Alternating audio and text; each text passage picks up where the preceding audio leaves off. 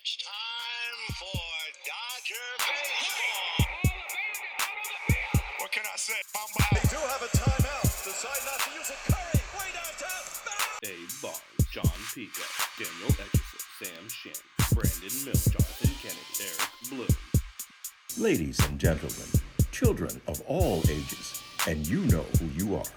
Welcome to Game 7 Sports Podcast, a podcast about anything and everything sports, where we take three topics each episode and debate them until we deliver the best hard hitting analysis of the sports industry. Now, here is your host, Sibo Miles. Game 7 Sports Podcast. All right, ladies and gentlemen, we are back with another amazing episode of Game 7 Sports Podcast. As always, I have the best tip top shape analyst in the world.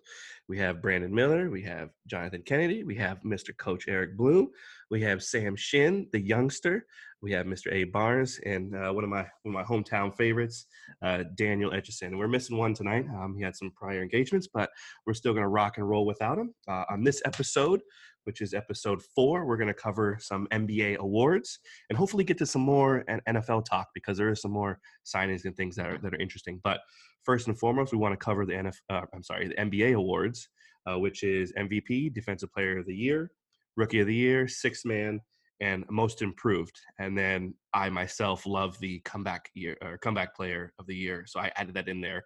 Um, I know it's not an actual award that the NBA does.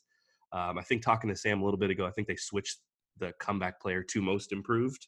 Um, but so we're going to add this one too. So what we did is we had each individual on the analyst uh, vote who they thought was you know MVP and all that. And so we're going to go over right now and basically put a three on three and go at it and argue and see which one is actually correct. So uh, JK will be the judge for that. So leading us off, we're going to go MVP first.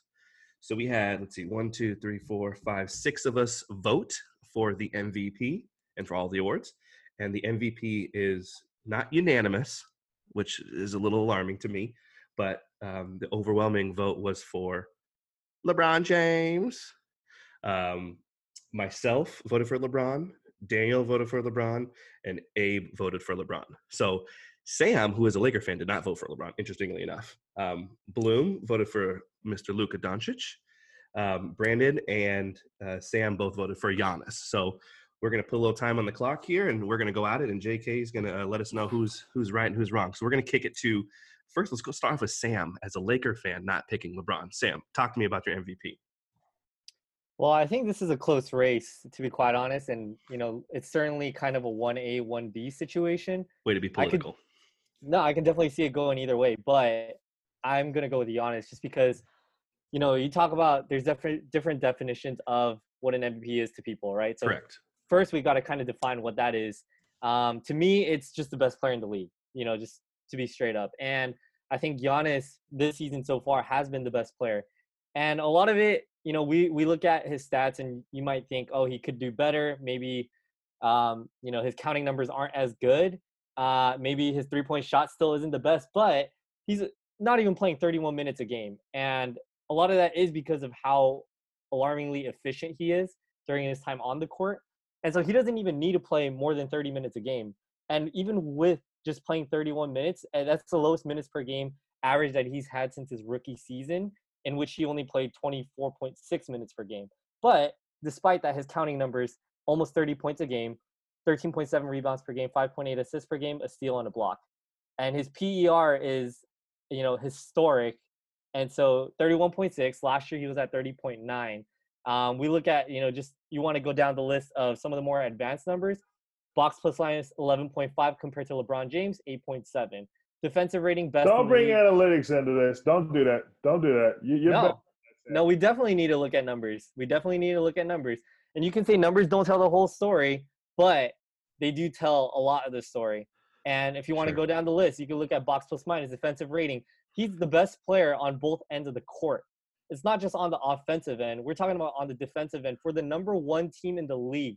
And the Bucks this year, their defensive rating, and really good. I saw that. yeah, it's off the charts. It's I think the second best defender is Brook Lopez, his teammate, Yeah, um, who's exactly. doing really well. So I know their defense is, is really good. But you you started off saying the MVP should be the best player in the league. Now, do you honestly think right now, even though his numbers are quote unquote analytically better, he's better than LeBron James? This season. Yes, this season, yes, he's been better. Okay, better. Abe, come on, get him, Abe, get him, get him. And first of all, okay, so we know Giannis can't shoot. The man has to do everything to basically be Shaq, right? Go to the rack and get a dunk or something like that. So we're talking about the East as well. The East is not the powerhouse conference. He gets nights off all the time. You don't have to play 40 minutes when you're playing the Knicks. You don't have to play 40 minutes when you're playing Chicago. You don't Mm. have to play 40 minutes when you're playing these other sorry teams, okay? Mm. Now, what I'm telling you, and I can't believe you. First of all, as a Lakers fan, you know you you you're definitely getting your card revoked at this moment in time because if if you watch LeBron and how he's carried the team this year and what he's had to do, they don't have a secondary unit. So yes, LeBron has to play 40 minutes, but guess what? In his production and the time that he gets the ball and when he gets his teammates involved to when he scores the buck, like he is everywhere on the floor. And not only are we talking about a 35, what, 34 year old man like flying down the floor, dunking the ball still, like LeBron is still elite. Like Giannis, pound for pound, cannot match LeBron. And he showed that right before we got into the break, right before COVID happened. He beat the Clippers and he beat the Bucks in the same weekend. That's a statement. Sure. Those games are statements because Sure. they know the media's there. Everybody's talking about, oh, is Giannis the guy? Is LeBron the guy? Those are statement games. Sure. So whenever you show up to show people, hey, listen, I'm still that guy, he did it. So for me, unanimously, it's LeBron right now because of what he can do on both sides of the floor because AD's made him step up and he has to step up because of the unit. Me and you both know as Lakers fans, the secondary unit needs help, right? Should have signed somebody, should have made yeah. something happen, whatever, but it didn't happen. So guess what? LeBron is still taking the helm of it. Like, Sure. of course, the Bucks are gonna have a better record. Look what they're playing four or five times a year. Like, LeBron has to go into war in the Western Conference because you know, as anybody, the Western Conference could flip in the last game like it did last year. It was four teams sitting there like fighting to see which way they was gonna be, and then two ended up out the playoffs, and two flipped up and got in the seventh, eighth seed. It is a battle every night in the Western Conference. LeBron is the top guy in that conference. He makes his team better, but at the same time, he gets the job done. He's the top else. guy, but there are people hurt. Brandon, what, what about you? You also went Giannis over LeBron, which is obviously going to be the argument. I know I'm going to get to Eric too because he went Luka, um, the, the newbie. But uh, let's go, Brandon. Jump in with your Giannis argument. Help back up Sam. Yeah, Sam. I I think it's a close race, but for me, Giannis adds more value to his team. Um, I mean, I I think he brought the Milwaukee Bucks. I mean, did anyone did they ever see any primetime games? You know, before I think Giannis? some. I think some. No, no, no. Before Giannis, no. Um, I think they had a couple Right. runs, but not like this. So um, to to have the best record in, in the NBA right now is regardless of the the division they're playing in. Um, and then I look at the head to head head matchups between the Lakers and and Bucks. I mean, what is it? They split right one on one. I believe so. Um, Yeah. So uh, that, I mean, that's what I look at is that the the best. Um, you know, maybe stats wise, he's not the best all around, but I think if you would pair Giannis with Anthony Davis, I think he, I, I think he could dominate the West too. Mm, mm. We're gonna we're gonna get now. We're gonna switch gears here. We're gonna go to Bloom, who could pick Luka, so we can all jump in and attack him at one time if we want, or we can let him say his piece and then and then go from there. But Coach Bloom, get it, get us with Luka. Yeah, let the man talk first before y'all go in. Okay. First of all, being a Laker fan, it would be an obvious choice to go LeBron. You can't knock what LeBron does. Uh, he's definitely better than Giannis. Giannis was three on my list, and and even if I wanted to not play favorites and go LeBron one, which we all knew he was going to win anyways, Luka would still be my number two, man. What he brings to the floor every night, the things he can do, I, I think he offers more to a basketball team than Giannis. Like like Abe was saying, man, he's just athletically, freakishly better than almost everybody he steps on the court with, and he's playing in the East, and that's going to produce a heck of a lot of points and stats to just throw up on the board. And you look what Luka does in his what second, third year, and triple doubles like it's nothing. He's made Porzingis so much better as a player because I got Porzingis on the list as, as one of my comeback players. Um, and, and I just think Luka makes everybody around him better, and the sky's the limit, man. If he wasn't on the court for the Mavericks, they wouldn't have anything to cheer about right now. They have nothing. No, wait, wait, let's round it out with Daniel. Daniel, you went you went Yeah. Bron and you went Giannis second. Why was that? Oh man, honestly, I just look at LeBron. I mean, he's what 35 years old, 35. and for him to be playing at this level is just it's just unheard of. I mean, this guy. So when I look at the two, I mean, I, I watch Giannis, and it's like uh, I, I don't know. I get kind of tired of it. It just looks like somebody that's playing in the backyard with an eight foot rim. Mm. All- I don't Because know. he's that good. it's but it, but is is the talent? I mean, like you take away that, and then what does he have? Uh, you take away LeBron's jumper, and then what's he doing? He's he's getting a triple double. Um, I don't know. I just feel like LeBron. I just had to give it to him, man. The way he was playing this year, like honestly, last year when uh, the Lakers were pretty underachieving, people I was seeing a lot of comments saying, "Oh, is this the end of LeBron? Is did he go to L.A. just to be in films in Hollywood?" And I don't know. I was like, you know, maybe Father Time might be catching up to this guy, but then then this year rolls around, and I'm just like, dude, he is still that guy. Like at the end of the day, he is that guy, and, and he's got the throne, man. Why kill yourself when you know you ain't got a chance? But well, I think it's interesting because uh, a lot of people brought up different topics on why they chose why they chose.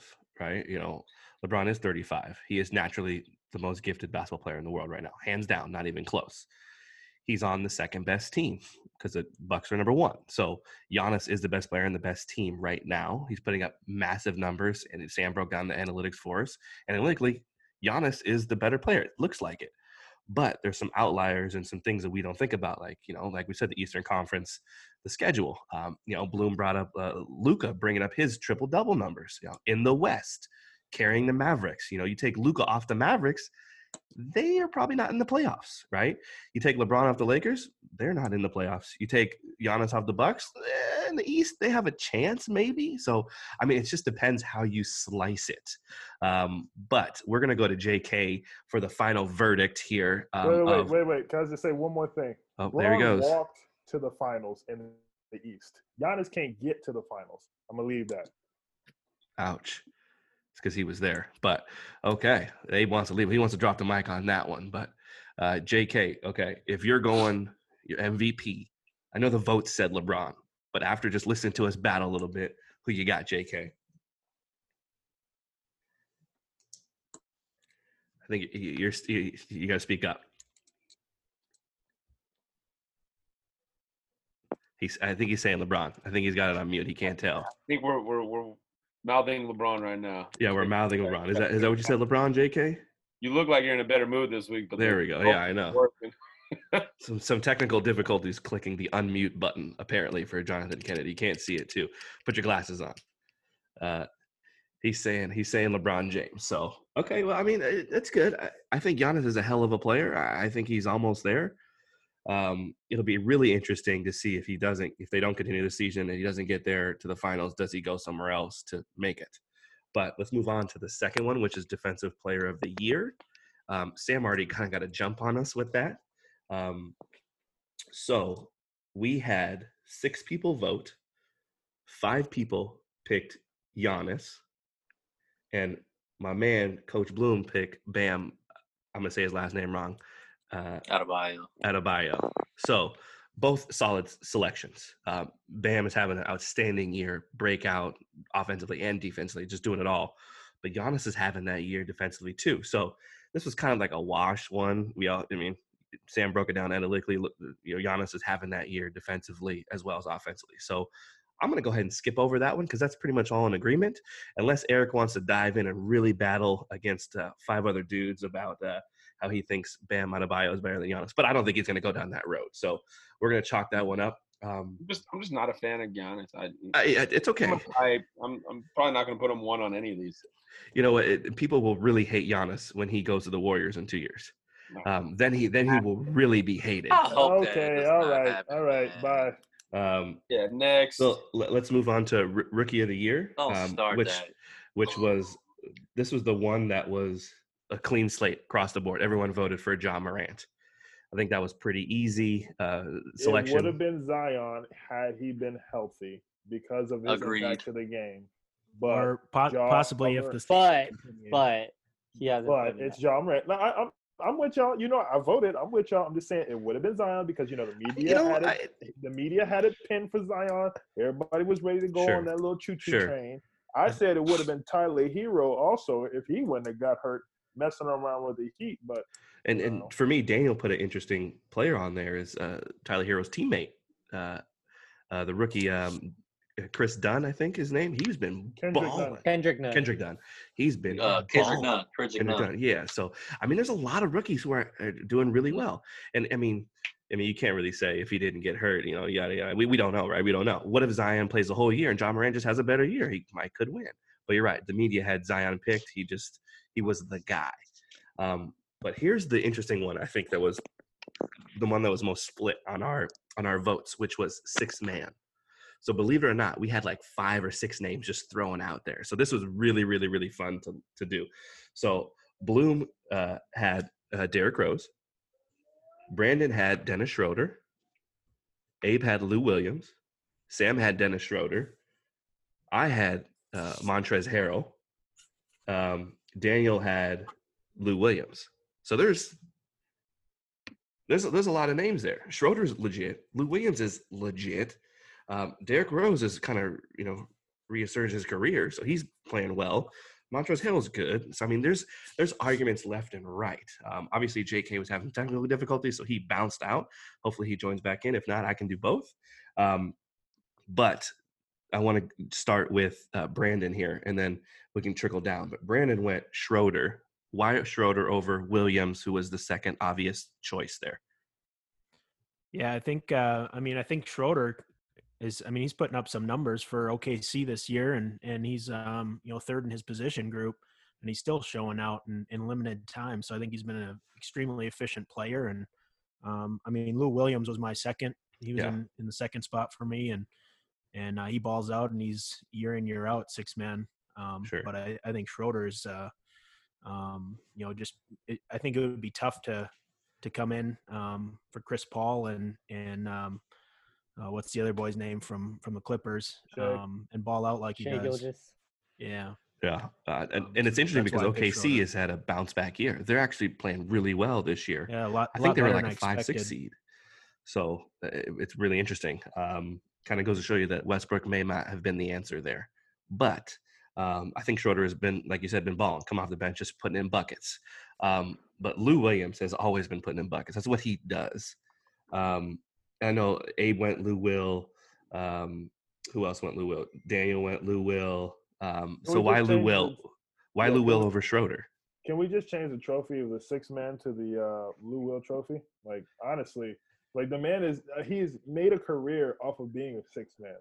He's what you strive to be as a six man. He's the guy you go get to be a six man. This man could have easily been a starting guard on anybody's team, putting up 20, 25 points per game, all star, all that stuff.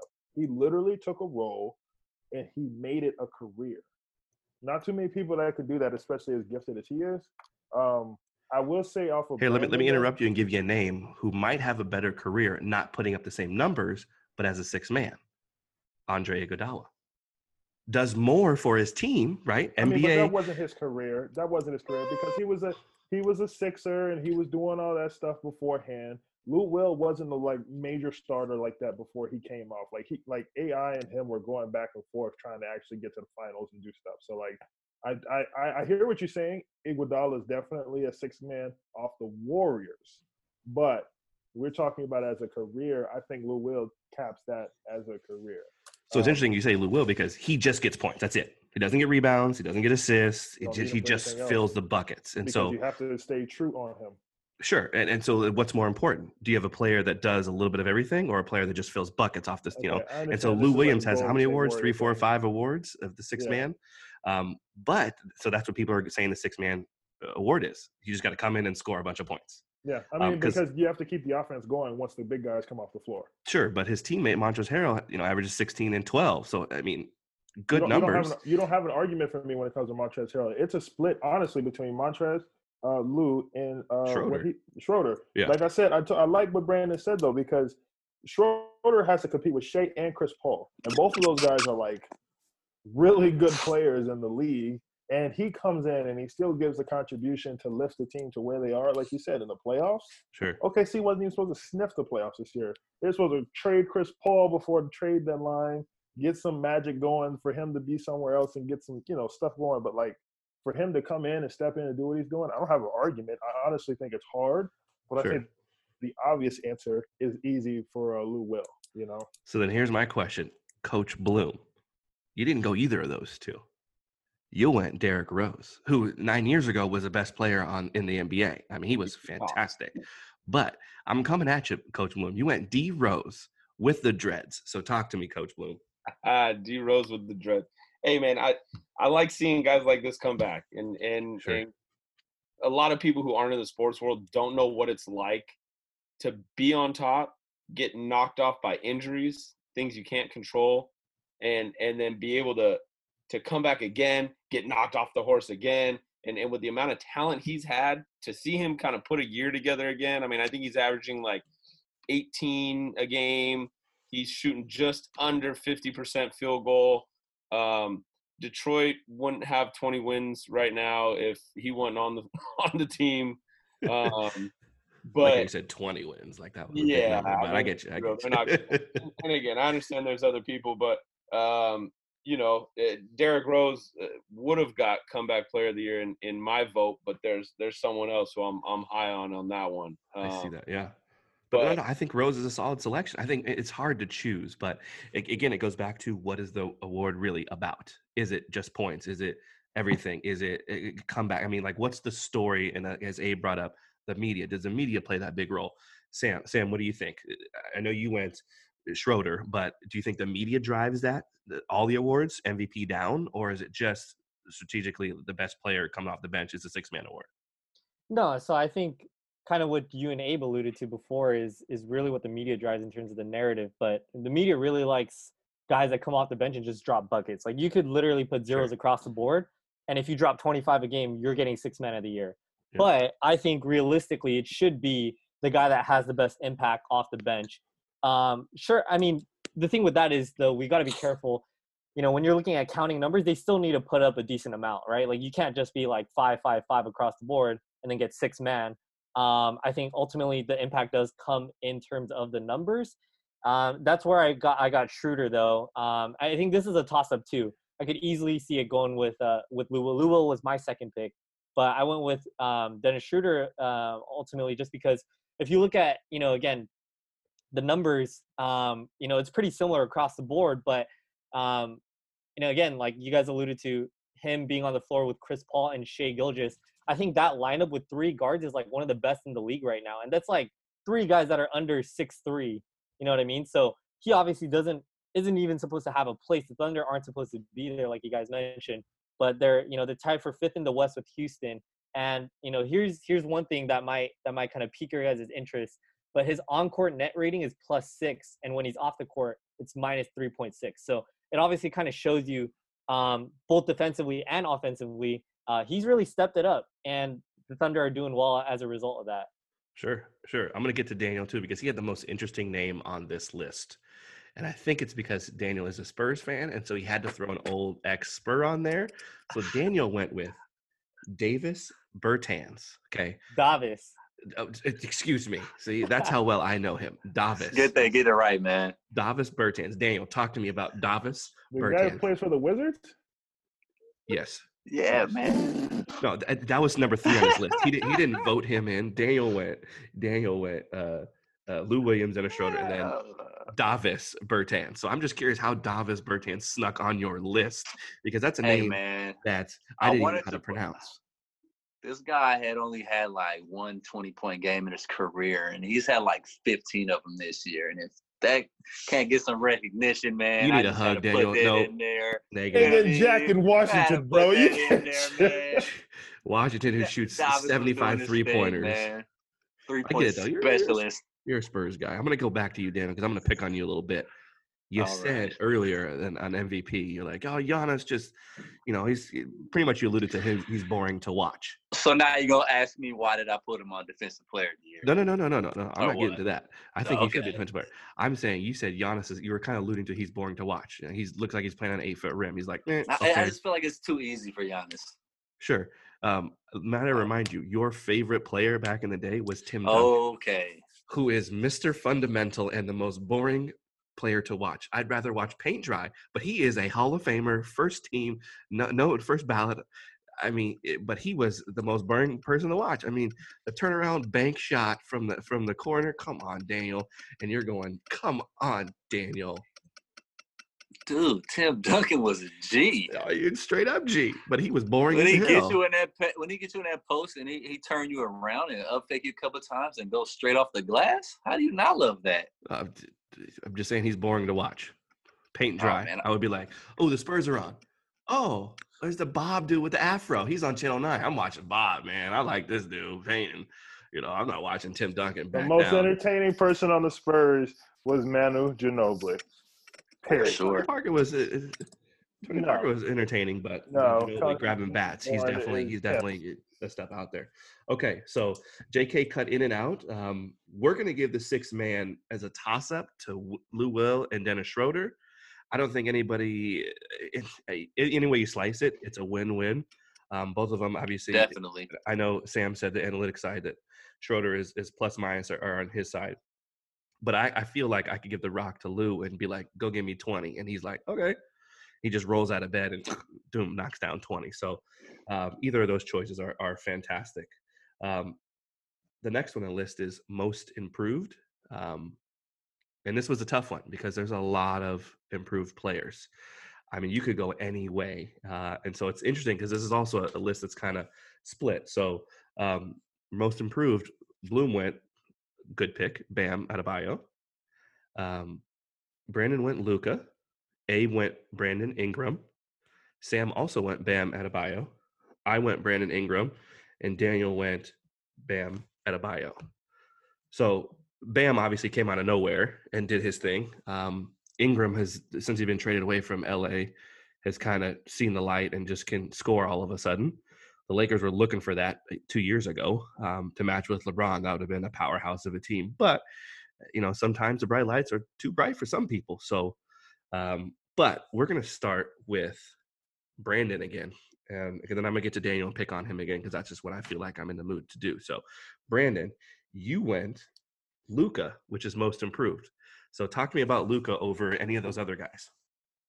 Yeah, I just think that uh, this year Luka got got his feet under him um, and has really uh, pulled his weight and, and made the Dallas Mavericks a you know a, a potential contender. Um, and and I mean, yeah, like you said, there's a ton of guys in the league right now that are that have improved significantly since last year. I, Bam Adebayo was my second choice. Yep. Um, but yeah, I think just the value that Luka adds to that that Maverick Mavericks team is is um, untouched right now based on what you know his progress has been over the past year. Absolutely, I totally agree. Bloom, you went Bam Adebayo, and you had him twice on your list. Let me just throw that in there, and I agree with you. But go ahead, Bloom, talk to me. Yeah, man. I mean, obviously, you know, everybody's on that train right now. I mean, the guy goes from he he doubled his point output, uh, you know, two and a half times his assist output. The the guy's been a monster on the boards. Uh, you know, he's he's a double double night in night out, and no one knew who Bam Adebayo. was twelve months ago. No, no one had any idea who he was or that He's he- roommates with Davis Bertans, okay, Yeah, there you go. or Davies or whatever his name is. yeah, exactly. So we didn't know who he was, and now all of a sudden he's he's a factor, man, and and he he's in there. Uh, uh, this is the first one. I wasn't the only one picking him. Yeah, there you go. Sam, agree with him. So back him up a little bit more, Sam. Yeah, no, I mean Bloom touched on a lot of the points already. You know, we talk about doubling his points output. First time All Star this year, uh, averaging five assists a game. It's uh, pretty good numbers for a big man, and he's really the type of I think guy that you want playing that stretch four five role. And and not only that, he if you watch the Heat play this year, um, the reason why they've been so good is just because of how uh, they've really integrated Bam Adebayo into the offense, and he's a lot of times the, the way they're running the offense, he's literally doing everything. Um, and you know he might not be scoring all the points, but I mean he's still averaging 16 a game. A lot of it is is off of putbacks and, and dunks and stuff like that. But he's running the offense. He's literally bringing the ball up the floor. Um, and sometimes you might even think he looks like Draymond just because of the way he's he's running the offense there. But I feel like he just contributes so many uh, intangibles to that team. Um, we're talking about defensively too. Obviously, I think Bloom was the one who had him for Defensive Player of the Year. Mhm. Um, fair case, right? He has a fair case for that too. So, um, you know, there's a lot of good candidates out there. I think Brandon Ingram is certainly a top three in, on that list too. But ultimately, I, I think I just had to go with with Bam because ultimately you look at the impact that he has on the team um, and really how far he has come since since last year. Sure, sure. And I know Daniel went uh, Bam as well. So um, it- it- we're gonna we're gonna jump over because I went Ingram and so did Abe. And so Abe, talked to us about Bi going from LA to New Orleans on that big trade and literally stepping up. Um, so so talk to me about why Bi is better than Bam Adebayo. So you said me and you both chose Bi, and I mean, obviously, like this is one of the things that we wished he was doing for us, but Kuz was doing for us. So we kind of Sure. saw the better of the two and was like, okay, we'll go Sure. here. Then Kuz gets hurt, and we're trying to figure out how he fits and everything else. But anyways, I chose Bi because the young core that they have there. Plus, I love Alvin Gentry, and just like what he's been able to do with those guys and to bring them to a place to you know i mean they're they're still competitive. They're not one of the top teams in the west or anything like that. But i think the way that he's let bi loose has worked for him. So whatever you know we didn't do for him alvin's doing for him and obviously he's the guy on that team and he gets all the shots. Sure. so when you get that type of shine i mean i'm you're able to jump your point you know from 18 to 24 per game. That's a big difference so whenever you're able to do that type of stuff and you know make a huge impact on the game, I think he's most improved just for the simple fact of where he's brought the team. So Yeah, I, I mean, I think he took a huge step forward in his career. Um, I think he has a higher ceiling than Bam as well. I think that has plays into it, right? It plays into the media, like, oh, he was a second overall pick. You know, he has a, he's supposed to have a higher ceiling. Um, but I think Bam is probably more important to his team than Bi. I Yeah. I, I really do, Yeah. because, especially because Zion's going to be there and he's going to see a lot of the ball once he's you know fully healthy and playing a full season. So Bi, I don't know how many shots he's going to take away from uh, you know Zion. I mean, yeah, that's their prized possession, right? So they're playing two different positions too, right? Because Bam's not going to get the shots that Bi gets. Bi gets the ball coming down the floor. So I think if you try to compare the two, it's really not fair. no, it's not. It's diff- It's very difficult. Which I will why. say though. Go ahead. Go ahead. I, I was going to say, which is why we have a judge to handle it all. So we're going to get to him in a second. But finish your last point, and then we'll go to Yeah. the judge. So all I was gonna say is, except for the MVP, I think the rest of these are pretty much toss-ups, and and, and they're not really arguments because everybody has a pretty good point, and these players are all kind of on that same level. Luka, I was a little left on. I think he's more of an MVP conversation than he is in most improved. So that's fine. But I feel like everybody else in Calling these Brandon out. I like it. I like it. I think everybody else in these conversations though are pretty neck and neck. Like A you can gentle really make a case for Bam, and you can really make a case for Bi, and you can really make you know what I'm saying like there's there's several people that you can really make cases for. And- I think and- MVP is just sewn up. Go ahead, Sam. I think these these toss-ups, Abel, like you mentioned, for the rest of the awards other than MVP, that's where the media's definition of each award really kicks in, right? Because each, each guy's going to look at it differently, especially when we talk about like, for example, most improved. Are you li- literally just looking at counting stats? Because you could look at a guy that goes from four points a game to 20 points per game, but it's about the the context behind that, right? Like, what if he literally was injured the whole season before, and so that four points per game doesn't really mean as much as a guy who played Sure. 60 games. Oh, got some technical difficulties. I want to piggyback on that. Uh, I totally agree with what Sam was saying. And uh, the only reason I didn't put Bi on top is I feel that I feel like he didn't really improve his game much. I feel he just got a few more opportunities. He just got his shots off a little bit more. So I mean, I feel like Bam just did more Yeah, to I- earn I that hear you. spot. I, I think Bi was just let But I had this him. I had him second. Yeah, I Yeah. had him second. I think. Yeah, Well, I I think people forget that it's it's super difficult to play with LeBron, right? And he just wasn't ready for that that limelight. He wasn't ready, and that's why it's it's hard. It, the draft is a gamble. Like, do I draft this dude Bi? Because I mean, they didn't know they're going to get LeBron. Let's be honest. And so they're drafting a guy that's going to essentially reinvent their franchise because they were they were down in the dumps for a couple years. And then you bring in LeBron, and you're like, okay, here are the keys, LeBron. Drive us where you need to go. And Bi's like, wait, what about me? You know, I, I and he just wasn't ready. And maybe and that's the case, but that's a good point, Daniel. And it is the media how they spin it, right? And, and how they're going to spend MVP and six man and most improved. Um, so we're going to go to uh, the judge here, and I can't wait to see him try to pronounce these names. So go ahead, JK. Who do you got as most improved? We we had some good arguments, um, but who do you got? I'm gonna go with uh, my first choice would probably be Ingram. Wow. Yeah. I think that's because he doesn't know who Bam Adebayo is, but that's okay. We we won't, He just didn't want to. against He just didn't want to get No, the name no. wrong. He just didn't want to get the name wrong. It's okay. It's all good. We Hey, understand. hey, he made a No. great choice. All right, You could have you could have went Davis Bertans, but you know that that'd have been a good pick too. Brandon No, Ingram no. was the easiest name to pronounce. no, and this is this is the reason why, okay? Because I truly believe that if you can go somewhere else and you can show your talent, like why not, right? So if if if you have a if you have a star where you're at right now, right? So Brandon Ingram, they brought in LeBron, right? If you have a star, you're not going to perform because you, everyone's looking at that star to perform. So you're kind of like on the back end. But I feel that with with him going there, he's able to like show his skills. He's able to like show off what he's got. So Yeah, I, I mean it makes sense. I mean, it, there's a good argument, but okay, Judge, the last one. I threw this. This is the, the, my award. I love the comeback player. Um, to me, this means a player who did get hurt. Um, and Bloom was touching on this earlier. You know, a player that can come back from injury and have that storyline. You know, one of the I got one. most memorable players to me uh, of that is Shaun Livingston. He literally destroyed his knees, and he was able to come back and actually one walk and two play at an NBA high level and, and succeed. So um, who was the comeback player? And they don't have this in the NBA, and they should they should add it in. So NBA plug this, um, add comeback player of the year into your awards. Um, let's go down the list. Bloom had Dwight Howard. Brandon had Derrick Rose. Abe had Carmelo Anthony. Sam had Dwight Howard. Daniel had Davis Bertans. No, I'm just kidding. He, he had Kristaps Porzingis. Um, and I had sleeper, Markelle Fultz.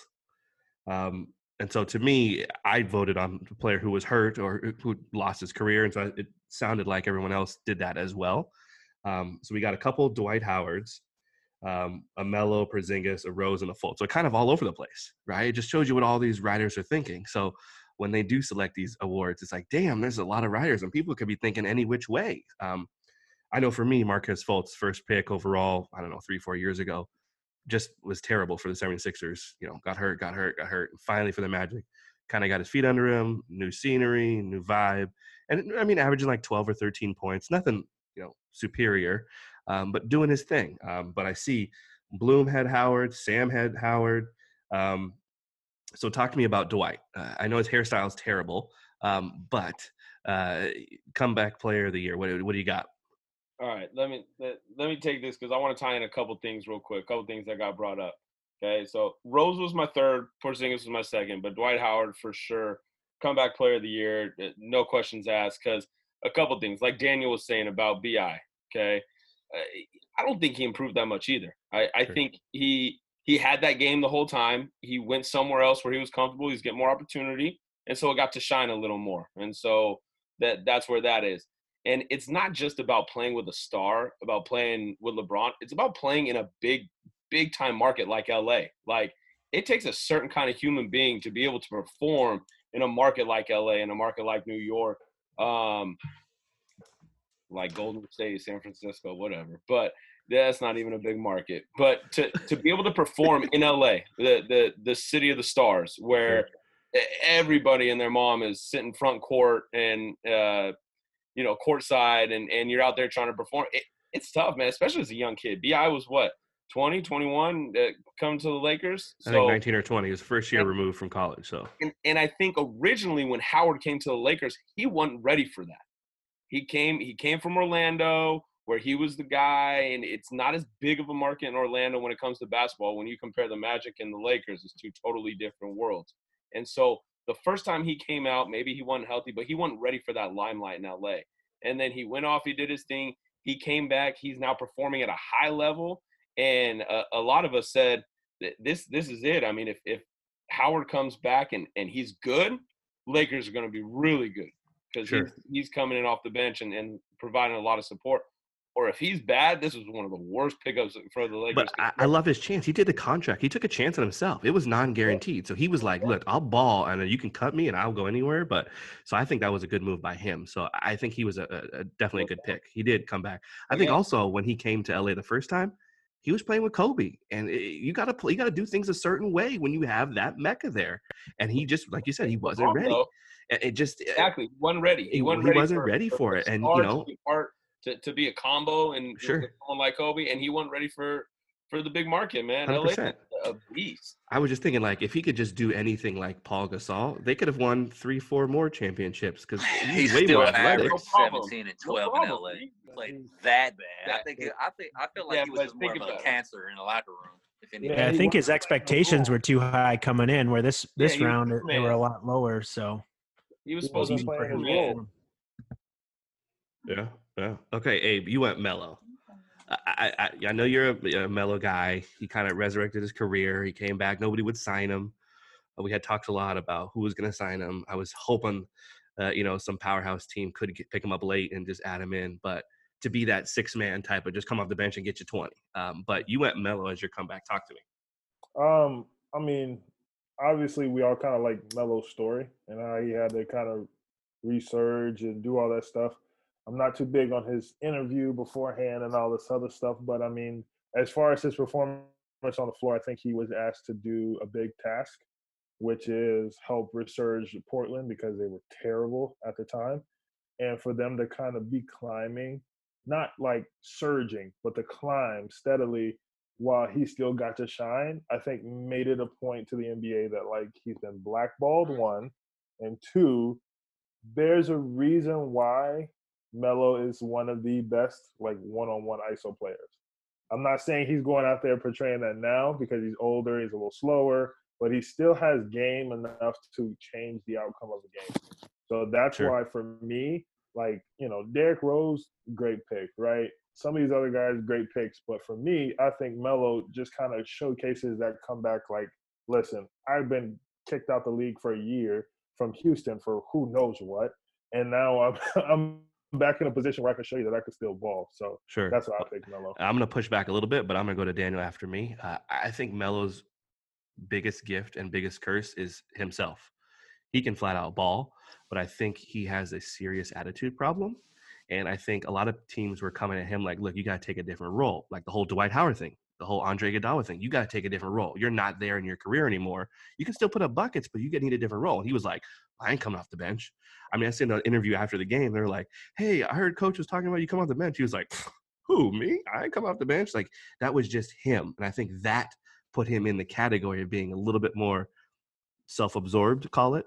Okay. Uh, and and didn't want to go to a team to maybe flourish. But and I think I, I think the time he took off, then he realized, oh shit, I, I need to I need to fix that. So uh, Sam, Kobe was in. a jerk.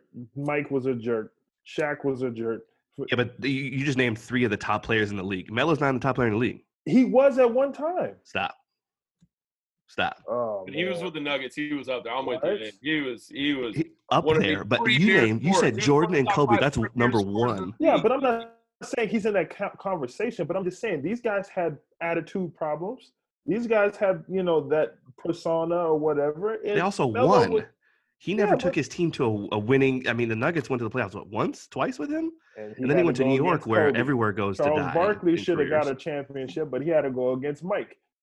Sure, Uh, okay, so he had to go against Kobe. He wasn't in past Kobe. So I mean, he didn't the- have to go against Kobe. He had to go against the East, which he never got to. So he didn't even get are the you chance to go talking to Kobe. he was the- well, I will say, I will say though, I will say though regarding Melo, um, I, I agree with Seabass in that you know he does have an attitude issue, and you know he can't really, I guess like get out of his own shadow, for example. But um, to to Abe's point, also, if you look at his last run with Houston, and you listen to, I believe he was on um, the Woj Potter, or he was with Zach Lowe, someone, but he Pod, his his side of the story was that he he was willing to come off the bench. You know, Daryl Morey came out to him out of nowhere. Um, you know, they're playing really well, and he's like, "Hey, I'm gonna need you to come off the bench," and he's like, "Cool, I'll do it." He comes off the bench for like three or five games, and then all of a sudden, in the middle of a road trip, Morey comes to him again, and he's like, "Hey, like you're off the team. Like we don't need you anymore." And so he still doesn't know to this day why that was the case. I, I think more so looking at it from an analytical perspective, it is because of his defensive numbers. Now, why it happened so suddenly, I, I don't have an answer to that. But I, I will back Abe up there slightly. You know, he I think he was willing to accept a, a lesser role, and I think we're being dumb if we think that he was still completely just pushing against that. Yeah, like Melo's everyone- not a ten player you cut. You know what I'm saying? Like he's not a player you cut after ten games. Well, eh, he is, and he was. So you can't say that. No, no, he's Uh, not. But also, I'm, I'm also, telling you, Sam made a point. You don't know why this man was cut. He doesn't know. Sure, sure. And it, to that, who knows what Daryl Morey is thinking? Because he does some bonker things sometimes. So I have no idea how that conversation went. But also, Melo could be lying on the podcast, right? We don't know. We do. We don't know. Now, I trust Melo to be honest. He seemed like he was very honest. But- to me, that seems more cancerous. The fact that they did that in the middle of the season, in the middle of a road trip, I'm into a team that was already defensively dog poop, to say the least. They cut the person who doesn't play defense anyway. I mean, they could have cut anybody else that played defense. So it just that Melo was interesting to me. He's always been an interesting career to me um, personally. But um, I want to I want to jump over to to Daniel because he went Porzingis with with comeback player of the year, and I know Porzingis tore his ACL uh, a year and a half ago, two years ago, and kind of worked his way back. Had the trade from New York uh, to Dallas, and kind of is trying to resurrect his career um, with, with a new powerhouse in Luka. So talk to me about Porzingis, Daniel.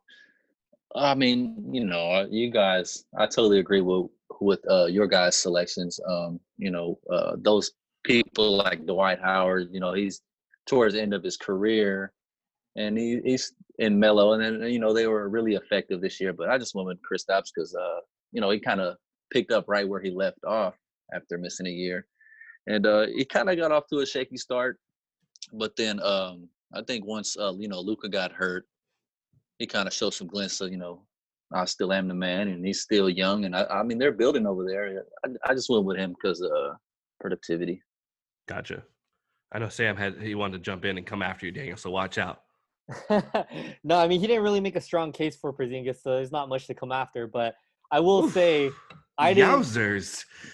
I didn't. I didn't take Porz- Porzingis because we all knew KP was going to come back. Like he might not be the same force that he was with the Knicks, but I mean he's a seven foot three guy with a three point jump shot, uh, a proficient one too. He was going to come back at some point and produce. Um, again, maybe not at the same level, but I think when we look at comeback player of the year, we're looking at CBS, like you mentioned, guys that were out of the league. You know, like a Melo, like a Dwight Howard, guys that were cut and literally had no opportunity whatsoever. And and Dwight, I mean, what it was like four teams in the last three years, right? Like Charlotte, uh, Atlanta, the Wizards. I don't think he even played a game with with the Hawks, right? Like, it's uh, I mean, he was cut from everywhere, and like you mentioned, he was signed to a contract that didn't even wasn't even guaranteed.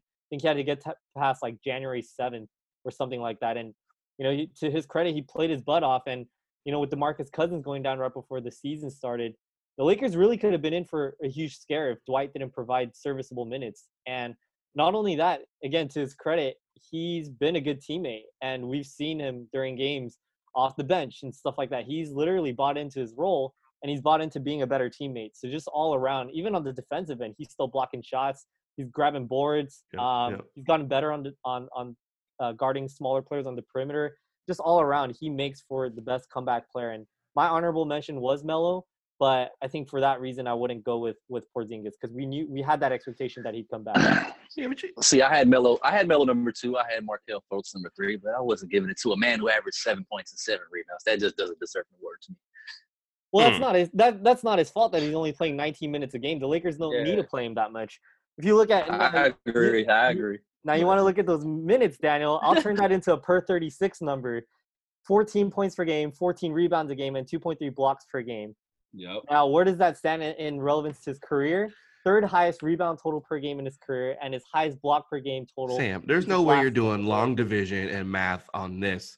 You can't say, oh, if he would have played 36 minutes, but he didn't. You can't say if, because if my aunt had balls, analytics- should be my uncle. You can't go with ifs. This is when No analytics ifs. just gets No ifs. You, thrown you can't, there you can't say. I see what you're saying, though, Sam. I get what you're saying. No, but you get what I'm saying behind Yeah, it, right? I get what Like, you're I'm- saying, but I'm you, you can't obviously- say that. No, I'm obviously not saying he's gonna. a- He's Well, gonna yeah, because if exact the if there was a 10 point three point line, then Curry would average 100 points a game. That's so the same I mean, it- that's the it- That's right? the same If- reason you can't bake him for playing 19 minutes a game and averaging seven points. Because if he played 25 minutes a game, you know that seven would go from seven to 14. Well, we don't know So that because he could get hurt or something. He could get something yeah, happen. Right, But, but you can't bag him for that. we're gonna go to JK for the final verdict here, and JK has no idea what's going on. Hit us with it, JK. Who do you got? I'm gonna go with Derrick Rose. Oh, jeez, he's just throwing names out there. Derrick Rose, right, who made him the Brandon's pick. Look That's at a Brandon. great Who made pick, him the JK. judge? silent assassin. Up Is this for a Yeah. comeback? Oh, he's a Yeah, he he's, was. Yep. he's one of those comeback. narrative voters. Oh, I love it, JK. The judge just throwing the hammer down. He, he averaged damn near 17 last Hey, year. So he's how gonna the get comeback- comeback this year? Daniel, he's the comeback whenever he played for Minnesota when he was dropping them 50 balls and all that, but he ain't the Derrick Rose of this year. No, I'm no, sorry. I think I think like I, I don't know, man. Like I, I think I have a soft spot for Derrick Rose for watch, watching him when he was at Memphis and then coming into the league No, and no. then and, and and then and then when he got hurt and then coming back and then getting hurt again and then coming back again. I, I just I so think this that is this is good because No. this is what actually humans do, right? So think about it. If you're an mm-hmm. actual voter, right? You have a special tie to somebody, you're gonna vote them no matter what, right? Yeah, And so say you have a different tie. Like I hate I hate LeBron James. No matter what he does, I hate him, right? Even though he's probably one of the best players, you're not gonna vote for him, right? So it has this in, it, this interesting mix in this pot of how are you gonna vote? Are you gonna vote take your emotions out? Right? Because JK just said, well, he has a soft spot in my heart, so he's all emotional. Okay. Right. So like how are, how are these old voters who never played basketball at a high level, how are they going to vote realistically without having It's these true. human ties, right? It's how do you take that emotion out of it? And that so that's It's me, hard. the- it's it's incredibly difficult. it's hard. Um, and so that's why I think people break down the analytics. They have a Sam guide, like, all right, break me down, 36 minutes per. Give me points, give me assists, give me rebounds, give me blocks, give me, you know, Gatorade's drank. I want all of it. Okay, give me the stats. But to me, I think they need to come up with a definition for each each award. Right? MVP is this. Um, you know, defensive player of the year is this. You know, rookie of the year is this because it gets wishy washy, right? Because that media plays a role. Then you have the writers who play a role, right? Who can vote any which way, and then you have the players actually producing different numbers in different areas, and it's just it's incredibly difficult to have that vote and to cast it correctly. So Yeah, but see, Um, like I mean, like like like for me, I I gotta agree with Abe because I think analytics does ruin the game. Because I mean, if you if you think about it, like Derrick Rose came in the league like as a top player, right? And then he had like overcome adversity, being hurt over and over and over and over again, sure, and then came back, came back, and came back. So but it has nothing to do with analytics. That's just him being Okay. good.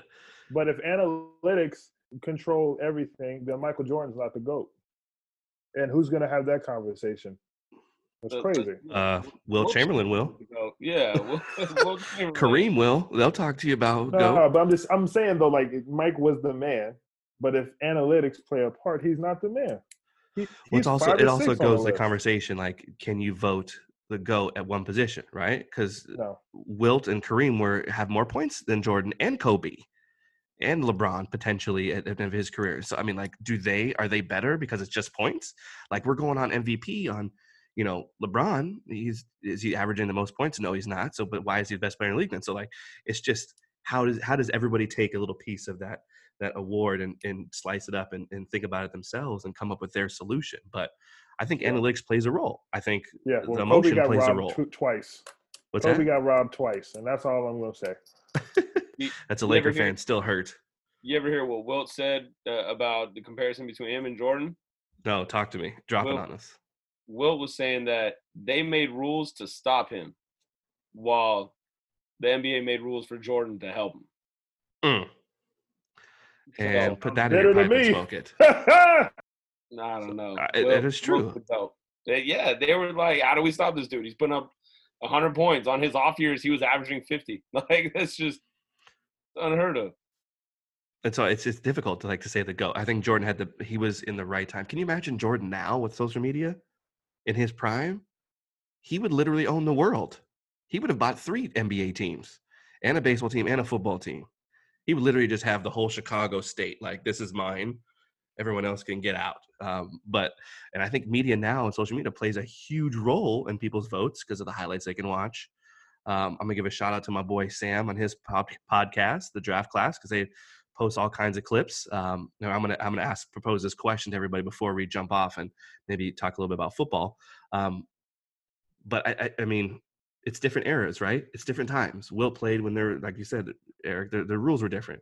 Jordan played. The rules were different. Now people playing now, you, can't even hand check them. So it's just it's so different, right? With Curry playing now a three pointer. Well, you know, 20, 30 years ago there was no three pointer or whatever it was, 40 years ago. So he, he's a different player, right? He could.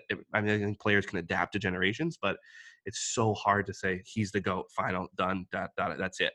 Um, and there's no one stat we can just say this is it. This is what's going to tell us. So over mass deliberation, you guys are all wrong and I'm all right. I don't know. It'll be interesting. So, all right, gentlemen, that's all we got for tonight. As always, thank you. Um, stay safe out there. Um, stay home. Take care of yourself and your loved ones. Hopefully, all your families are are, are doing good out there. And uh, we'll see you next week for another amazing Game Seven Sports podcast show. Again, thank you always, Brandon, Coach, Abe, Daniel, JK in the building with less than 25 words tonight, which was all okay. Um, and, and then uh, the Sam, the, the magical wonder. But we're gonna leave it with this: Davis Bertans. That's that's our guy. I'm getting a jersey, by the way, from Uh, number 42 on the uh, on the Washington Wizards. So Love you, Pico. there we go. All right, all right. See you guys next week then. Later, fellas. Later. See you guys.